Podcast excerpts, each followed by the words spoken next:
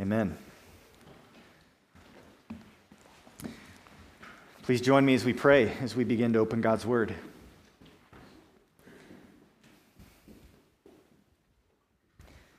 Father, we do acknowledge this morning your absolute holiness, your glory, your uniqueness.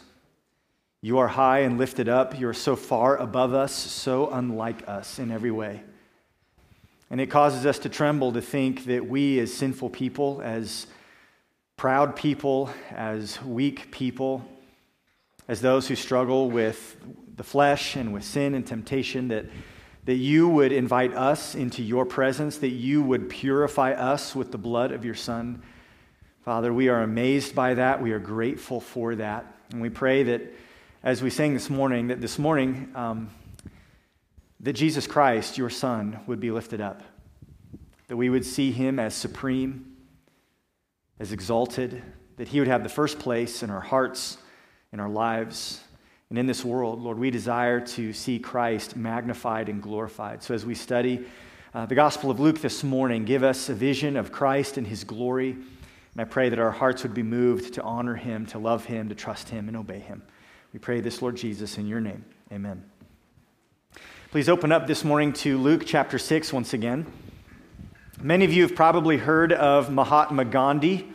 Gandhi was that Indian uh, lawyer, the guru. He has a lot of famous sayings, and one saying that's attributed to him, I don't know if he actually said it, uh, but it's become quite famous, is that he supposedly once said, when talking with a Christian, he said, I like your Christ, but I do not like your Christians.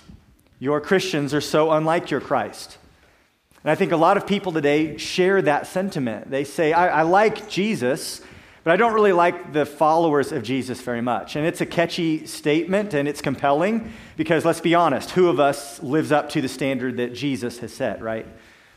But I don't think that statement is actually true. I, I don't think they really like Jesus. And here's what I mean by that. The Jesus that the world likes is a revisionist Jesus. It's a different version of Jesus. It's a Jesus of their own making, a Jesus of their own imagination. Because the biblical Jesus, as we study the Gospels, is often quite offensive.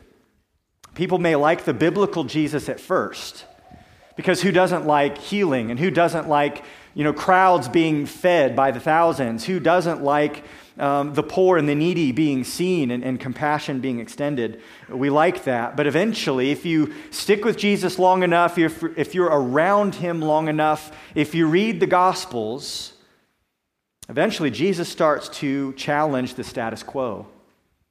Jesus begins to confront us in our sin. Jesus claims and demonstrates absolute authority and demands to be accepted as Lord. And that's when things become hostile. When Jesus does that, there's fewer and fewer people who are still saying, I really like Jesus. Luke tells us two stories here in Luke chapter 6 that both are scenes of conflict with Jesus, and they both center around the issue of keeping the Sabbath. And in both stories, it is revealed that Jesus claims authority, that Jesus uh, expresses that authority, that he reveals himself as the Lord of the Sabbath. Jesus is the Lord of the Sabbath, and that reality provokes both resentment and hostility among the religious leaders. They're no longer liking Jesus at this point. But this reality that Jesus is Lord of the Sabbath is actually good news. It may provoke resentment in some and resistance in others, but for those who are seeking rest, for those who will humbly receive him as Lord, as the Lord even of the Sabbath, this is good news. A little bit about the Sabbath to help us understand this passage. First century Israel, as many of you know, was under Roman occupation. Before that, it had been Greek occupation. Uh, this has been an occupied land for a number of years. And this nation, Israel, is fighting tooth and nail, not just for their freedom, that was out of reach. They were fighting to retain some sort of sense of national identity. trying to remain unique and distinct and to stay Jewish and not become Hellenized or, or sort of colonized by not just the imperial uh, law, but even by the culture of the Greeks and the Romans. And so, because of that, there's two issues for them that became defining aspects of what it really meant to be Jewish, to be God's covenant people. These two issues were circumcision and the Sabbath. Circumcision was the sign of God's covenant with Abraham. That's what made them unique in the covenant people. Sabbath was the sign of the Mosaic covenant, Eh, the covenant that God made with them at Mount Sinai after the Exodus. Eh, so, circumcision and the Sabbath, that's what it meant to be Jewish, to retain their national and religious identity. And the Sabbath is what both of these conflicts are about. The Sabbath actually has its roots back in the beginning of world history. It goes further back than the Ten Commandments. Genesis tells us that for six days, God did the work of creating the heavens and the earth. And then he rested on the seventh day. Not because God was tired, God doesn't get tired. He did that to establish a precedent for people that were made in his image, to establish a pattern for the human race that we work for six days and that it is good for us and it is necessary for us to rest. And it's in light of that ancient pattern that the Israelites were told in the Ten Commandments, as God gave them his law at Mount Sinai, they were told to set aside work on the seventh day. That it was to be a day of enjoying rest with their family, a day of worshiping their God, who was the key to providing for all their needs. The fourth commandment in the Decalogue, the Ten Commandments, is actually the longest of all of them. If you go back and read the Ten Commandments in Exodus 20, it's remember the Sabbath day to keep it holy. And there's all these explanations of what that means. Sabbath keeping really becomes synonymous for Israel with loyalty to the covenant. It becomes synonymous with keeping God's law. To break the Sabbath was not just violating one law among many. To break the Sabbath was to disdain God who rested on the Sabbath. It was to disdain his word. He had written this with his finger in stone for them. It was to disdain God's covenant, to say, I don't care about this arrangement that a holy God made with us when he came down to Mount Sinai and gave us his law. When that generation of Israelites promised, We will be your people, you will be our God, everything that you have said we will do. To violate the Sabbath was to throw all of that out the window. To keep the Sabbath, on the other hand, was to honor God, it was to obey His word, and it was to uphold His covenant. So these two conflicts over the Sabbath are a big deal. This is at the very heart of the Jewish religion. And so, what Jesus does on the Sabbath and what he says about the Sabbath becomes a key turning point in the ongoing conflict between Jesus and the Pharisees. There's two scenes here of conflict. What we learn in the first, in verses 1 through 6, is that Jesus claims authority as the Lord of the Sabbath. That's the point. Jesus claims authority as the Lord of the Sabbath. It says in chapter 6, verse 1 On a Sabbath, while he was going through the grain fields, his disciples plucked and ate some heads of grain, rubbing them in their hands. But some of the Pharisees said, Why are you doing what is not lawful to do on the Sabbath? So, very simply, what's going on here is Jesus and his disciples are hungry, and so they're grabbing a snack on the go. And they're not stealing. Uh, we shouldn't think that what they're doing is wrong because they're eating out of someone else's field. Doing this was lawful according to Deuteronomy chapter 23. Moses wrote in Deuteronomy 23, verses 24 through 25 if you go into your neighbor's vineyard, you may eat your fill of grapes, as many as you wish, but you shall not put any in your bag. If you go into your neighbor's standing grain, you may pluck the ears with your hand, but you shall not put a sickle to your neighbor's standing grain. So the law said that they can pick by hand, but not with a tool, and they can fill their belly, but they can't fill a bag. That's the rule. So the law of God allows this practice. It was a way of God's provision for people who are far from home, and everyone did this. But what these men were doing, what the disciples of Jesus were doing on this day, is unlawful, not according to the law of God, but according to the Pharisees' traditions, because this was on a Sabbath. And the Pharisees understood what they were, to, what they were doing as reaping and threshing and preparing a meal. They're harvesting the grain, they're rubbing it together in their hands, they're getting rid of the chaff, and they're feeding themselves. And they felt like all of this was work. So the law of Moses simply instructed the Israelites not to work on the Sabbath. But the Pharisees had a whole list of things that, according to their interpretation, qualified as work. In fact, the Jewish Talmud had 24 chapters of Sabbath regulations. 24 chapters of their application of what it meant to keep the Sabbath. I'll just give you a few examples. According to their traditions, if your garment tore, you could sew one stitch, but not two. One was okay, but two stitches was work.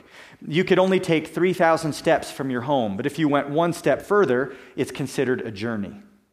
A tailor couldn't carry his needle. A scribe could not carry his pen. A student could not carry his books. That was considered work. If you threw something up in the air and caught it with the same hand, that was okay. But if you caught it with the other hand, that was work. You could use enough ink to write one letter of the alphabet.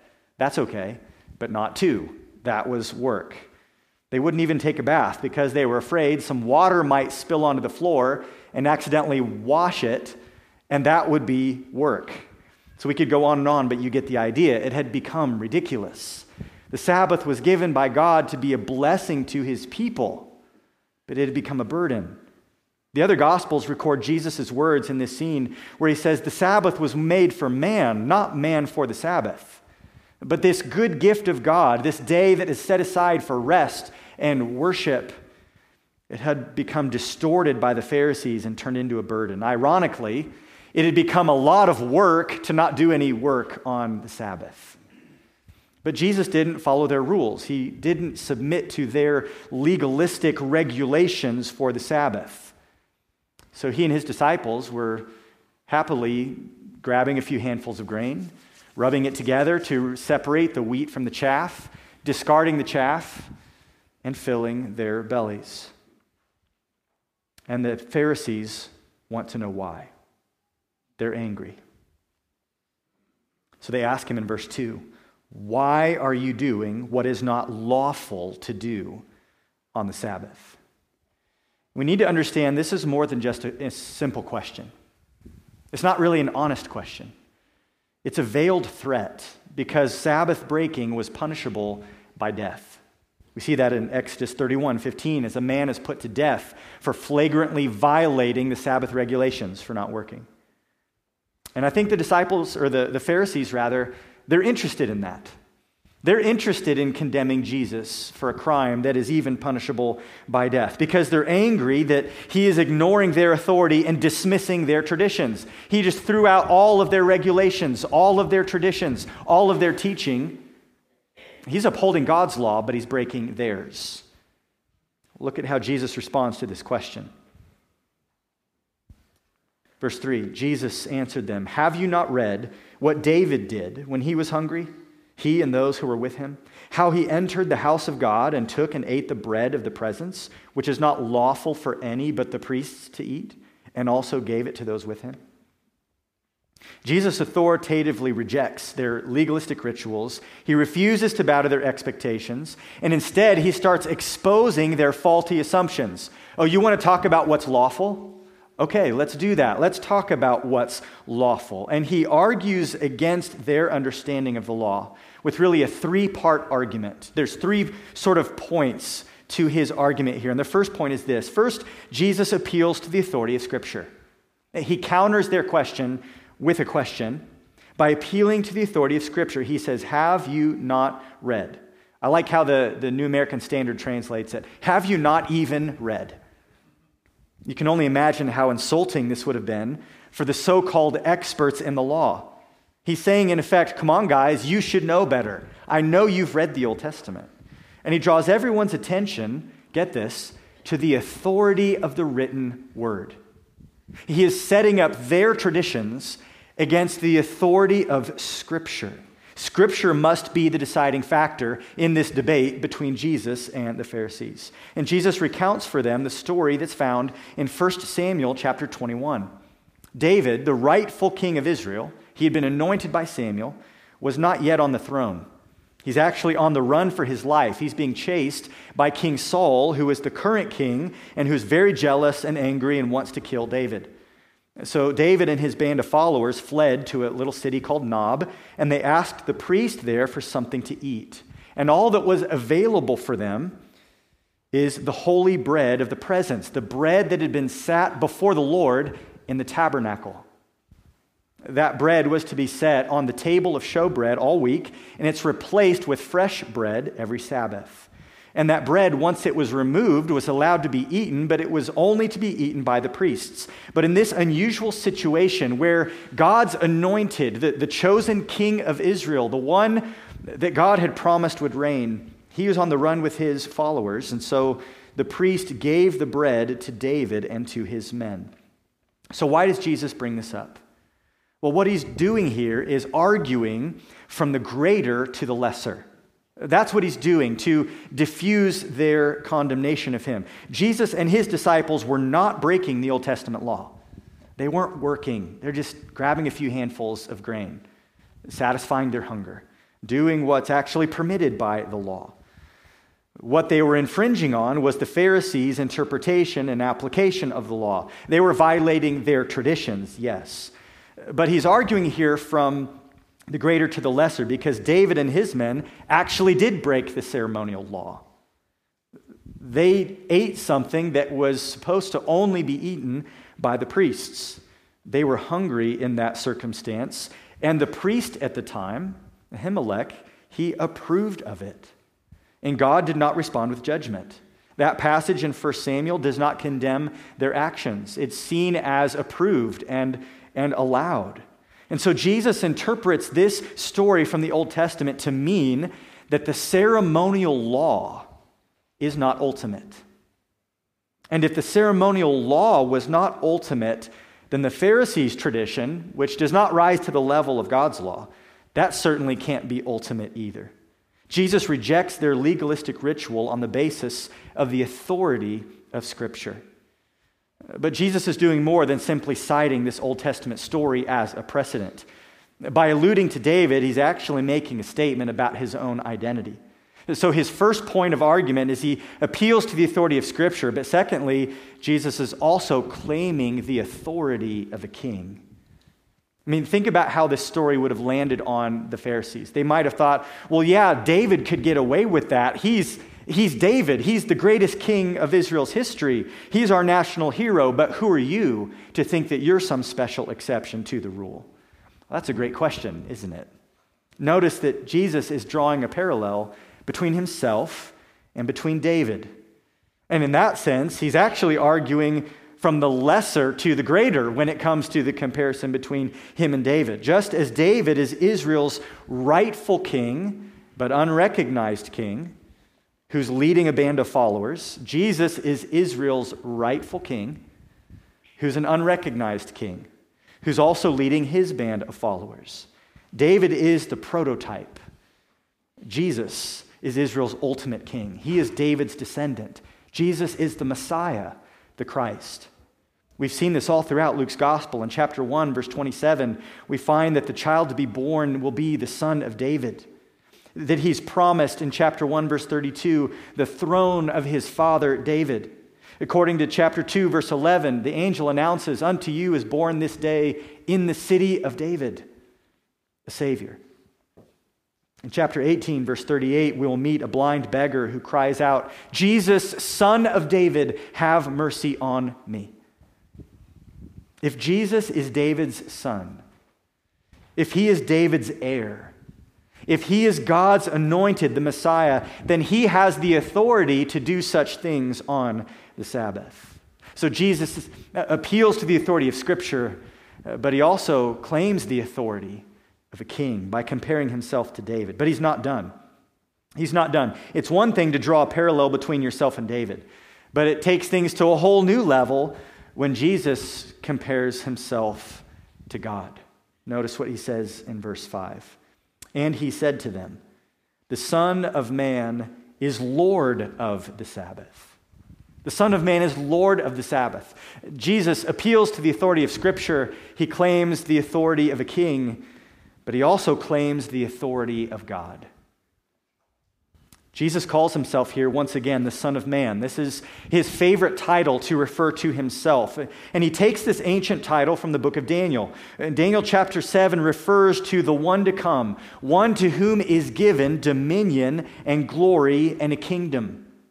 The Son of Man has this authority from God. It says that all the nations and languages will serve him, that his dominion is an everlasting dominion which shall not pass away, and his kingdom one that shall not be destroyed.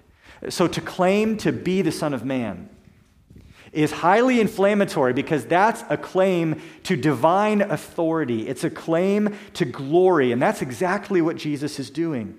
As the Son of Man, Jesus is supreme over the Sabbath, and he is the one who determines how it should be observed, how it should be interpreted, how the law should be applied, because he is the Lord of the Sabbath. Think about it. Claiming to be the Lord of the Sabbath is really claiming to be equal with God. Who is it who designed the Sabbath? It's God. Genesis. God worked for six days and rested on the seventh. Who is it who wrote with his own finger on tablets of stone the fourth commandment? Well, it's God. God did that. And Jesus claims absolute authority and lordship over the Sabbath. Jesus is claiming to be equal with God. Because Jesus, who is the Son of Man, is also the Son of God. And he is equal with God because he is God. He is God in human flesh. And he is therefore rightfully the Lord of the Sabbath. It's his day. It's his day. He's the one who gets to determine how it should be interpreted and applied. So, here in Luke chapter 6, Jesus rejects the legalistic rituals of the Pharisees with the authority of Scripture. He rejects their regulations with the authority of a king. And he announces his right to interpret and apply the Sabbath with the authority of God himself. Jesus is the Lord of the Sabbath. This is his undeniable claim to absolute authority. Jesus is the Lord of the Sabbath. He claims that authority. Then Luke takes us to another scene where Jesus not only claims authority as the Lord of the Sabbath, but he also demonstrates that authority. It's one thing to talk, it's another thing to act. And Jesus demonstrates this authority in verses uh, 6 through 11. It says, On another Sabbath, he entered the synagogue and was teaching, and a man was there whose right hand was withered. And the scribes and the Pharisees watched him to see whether he would heal on the Sabbath, so that they might find a reason to accuse him. Really, this story in verses 6 through 11, though it involves healing, it's actually not about healing. It's really about this escalating conflict with the Pharisees. They're there in the synagogue not to learn, not to listen so that they might understand the scripture. They're there watching Jesus with one purpose in mind they want to accuse him, they want to condemn him. And according to their tradition, again, not according to scripture, but according to the Pharisees' tradition, it was not permissible to treat someone on the Sabbath. Medical treatment, according to them, would only be allowed in life threatening situations. So if someone was bleeding to death, you could obviously try to stop the bleeding. That was okay. But if you just had a broken bone, you'd have to wait till the next day in order to set that bone. And, and so, with this man being present with a, a withered hand, this right hand that's withered, that's a serious condition. Most people are right handed. To have your dominant hand completely useless, some of us have had that maybe on a temporary basis. It's frustrating, it's difficult, but that's not life threatening. This could have waited till the next day. But the Pharisees are very aware of Jesus' attitude towards their interpretation of the Sabbath. And they're anticipating that Jesus just might heal this man. And if he did, they might have the evidence that they needed. If they could convict him of breaking the Sabbath, this would be public. There would be witnesses present. It wasn't out in some random field, it was in the synagogue, a holy place. If they could catch him breaking the Sabbath here, they would be able to invalidate him as a teacher and provide grounds for his arrest and his prosecution and his punishment. And Jesus knows this, doesn't he? He's very aware of their game. In fact, verse 8 says, but he knew their thoughts.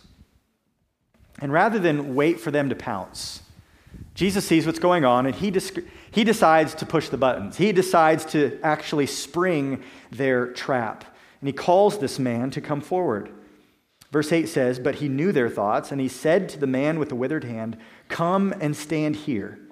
And he rose and stood there. And Jesus said to them, I ask you, is it lawful on the Sabbath to do good or to do harm, to save life or to destroy it? Jesus is in total control here. He's intentionally setting the stage for another conflict. And this time, the conversation will start with Jesus asking the questions. He's not going to wait until they ask him something. And look at this question. Look at the first part of this question that he asks. Verse 9. He says, I ask you, is it lawful on the Sabbath to do good or to do harm? He says, I know what you're thinking. Let's talk about the law. Let's talk about what's lawful. Isn't healing good? Isn't the demonstration of mercy something that would honor God, something that's in keeping with His will? Didn't God desire that more than hollow and hypocritical law keeping? You see, these men should have known what God said through Isaiah. And Isaiah, it says this about empty rituals Isaiah chapter 1, verse 13. God says, Bring no more vain offerings. Incense is an abomination to me. New moon and Sabbath and the calling of convocations, I cannot endure iniquity and solemn assembly. Your new moons and your appointed feasts, my soul hates. They have become a burden to me. I'm weary of bearing them. When you spread out your hands, I will hide my eyes from you.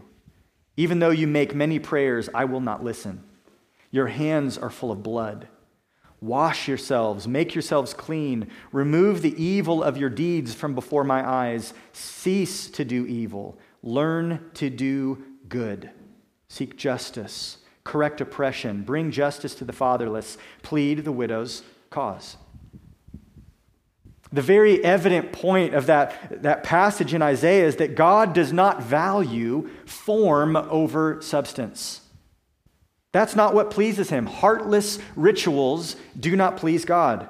But heartless ritual is exactly what the Pharisees were defending and promoting. And the point that Jesus is making here is listen, who's really the one who's pleasing God right now, you or me? Is it lawful to do good or to do harm on the Sabbath? But look at the second half of this question, because this really exposes their hearts. Is it lawful on the Sabbath to do good or to do harm? Note this to save life or to destroy it. There's an irony here. The irony is that Jesus is wanting to heal, to save this man's life in the sense of rescuing him from his paralysis and restoring him. But what the Pharisees want to do is kill. That's why they're there paying attention. Now, which one is more pleasing to God? Which one is in keeping with the law? Well, obviously, the Pharisees could not answer him. There's a long pause here. Jesus asks this question. Then verse 10 says, He looked around at them, but they don't answer. Jesus was looking around at them, verse 10, and what did he see? Jesus saw their lack of compassion. They cared more about their bruised egos than this man's withered hand. Jesus saw their self righteous pride. They thought they were better than Jesus because of their strict Sabbath observance. He saw their corrupted sense of morality. They were condemning his merciful actions and justifying their own cruel intentions. He saw their unbelief, that they refused to recognize him as the Lord of the Sabbath. They refused to believe that he is the Son of Man.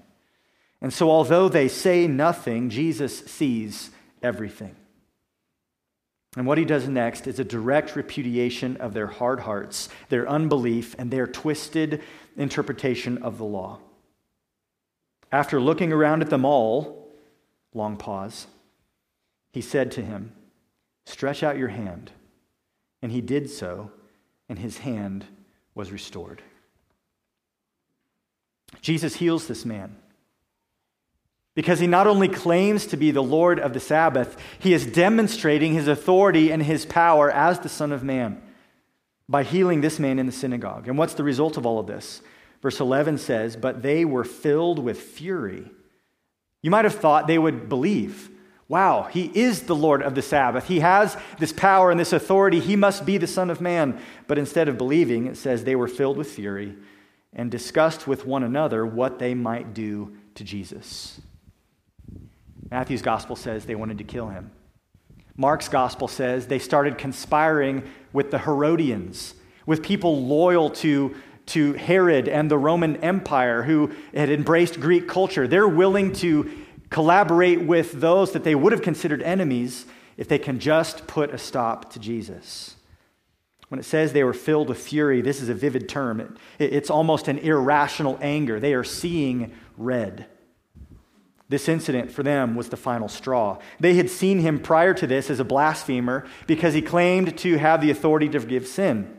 They had seen him as unclean because he ate with sinners and tax collectors. They had seen Jesus as some sort of spiritually insincere glutton because he and his disciples didn't fast.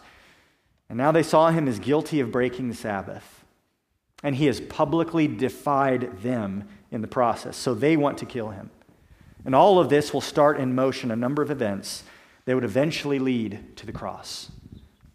Because Jesus has claimed authority as the Lord of the Sabbath. And he has demonstrated that authority as the Lord of the Sabbath by healing this man in the synagogue. So, what's our response to all of this? Well, Jesus is the Lord of the Sabbath. I think you've gotten that point just from reading the text.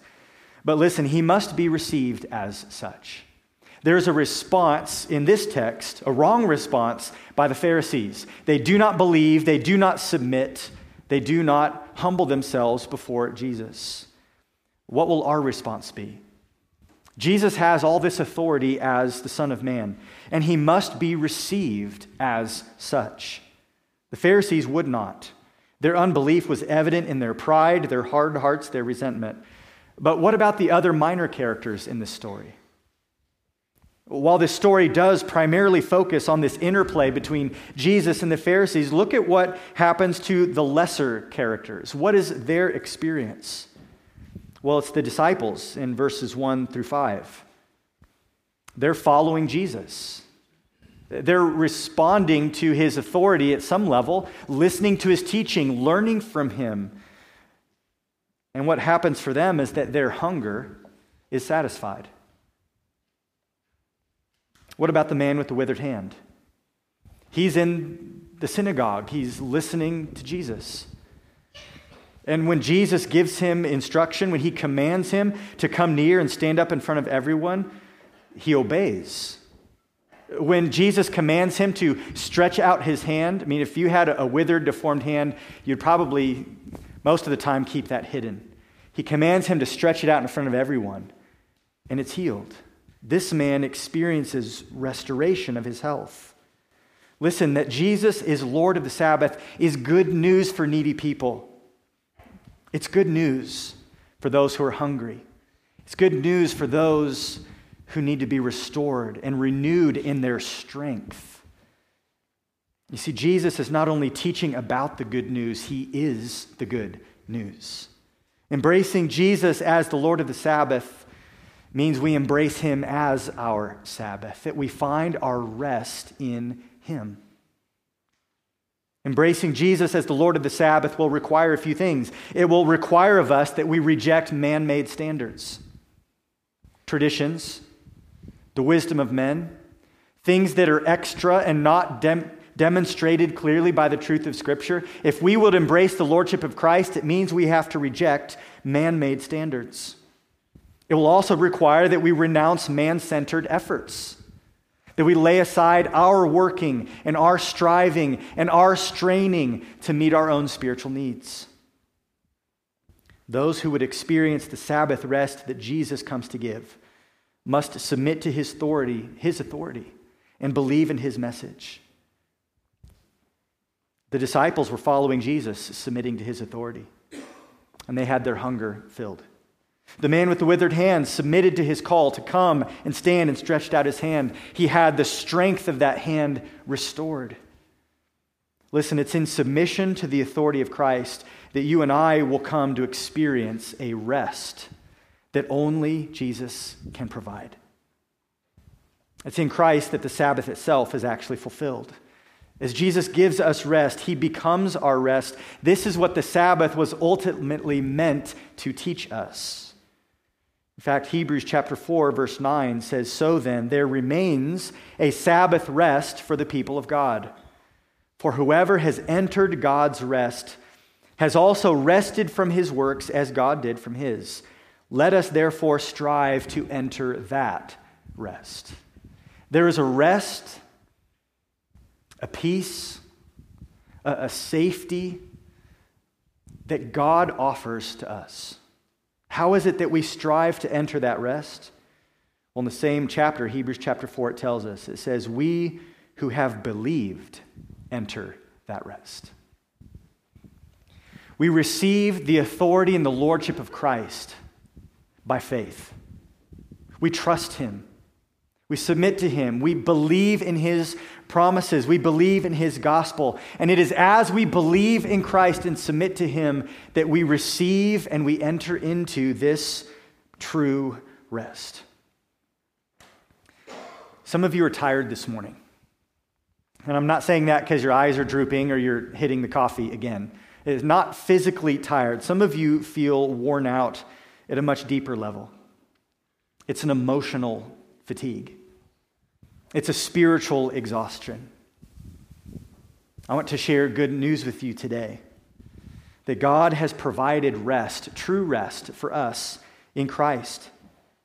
And He calls us today to lay aside our working, to lay aside our striving, to lay aside our trying and our straining, uh, thinking that we can be accepted by God if we can just jump through all the hoops, if we can keep all the rules, if we can do enough good works.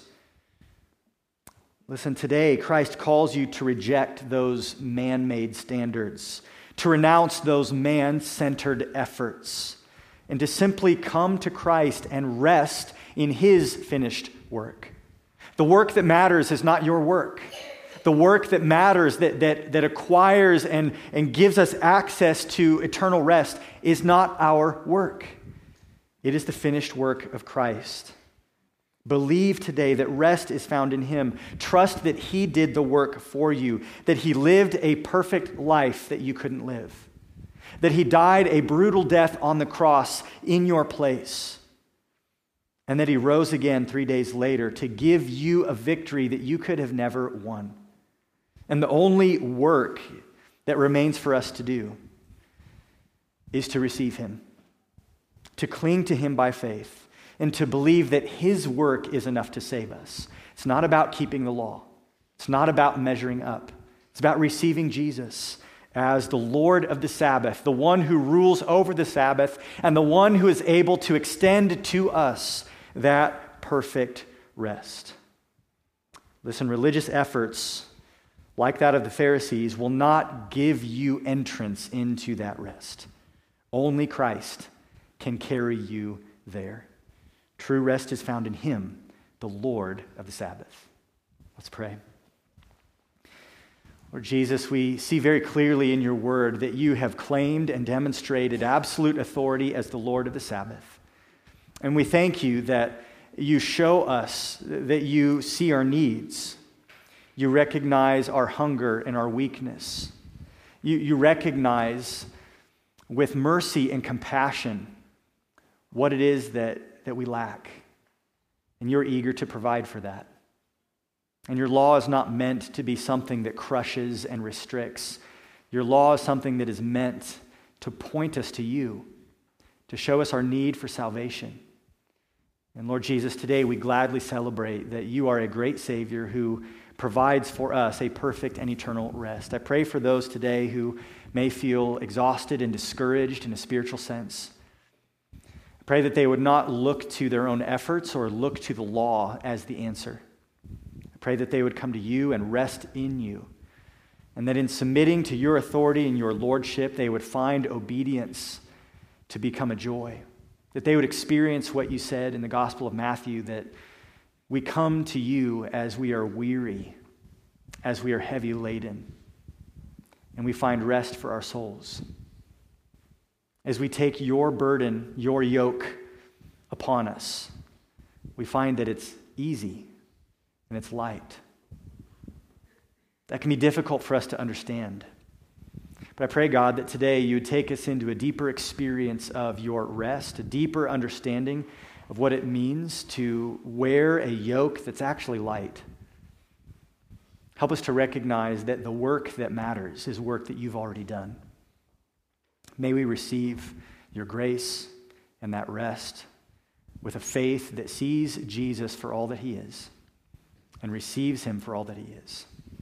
We love you and thank you for this great gift. In Jesus' name, amen.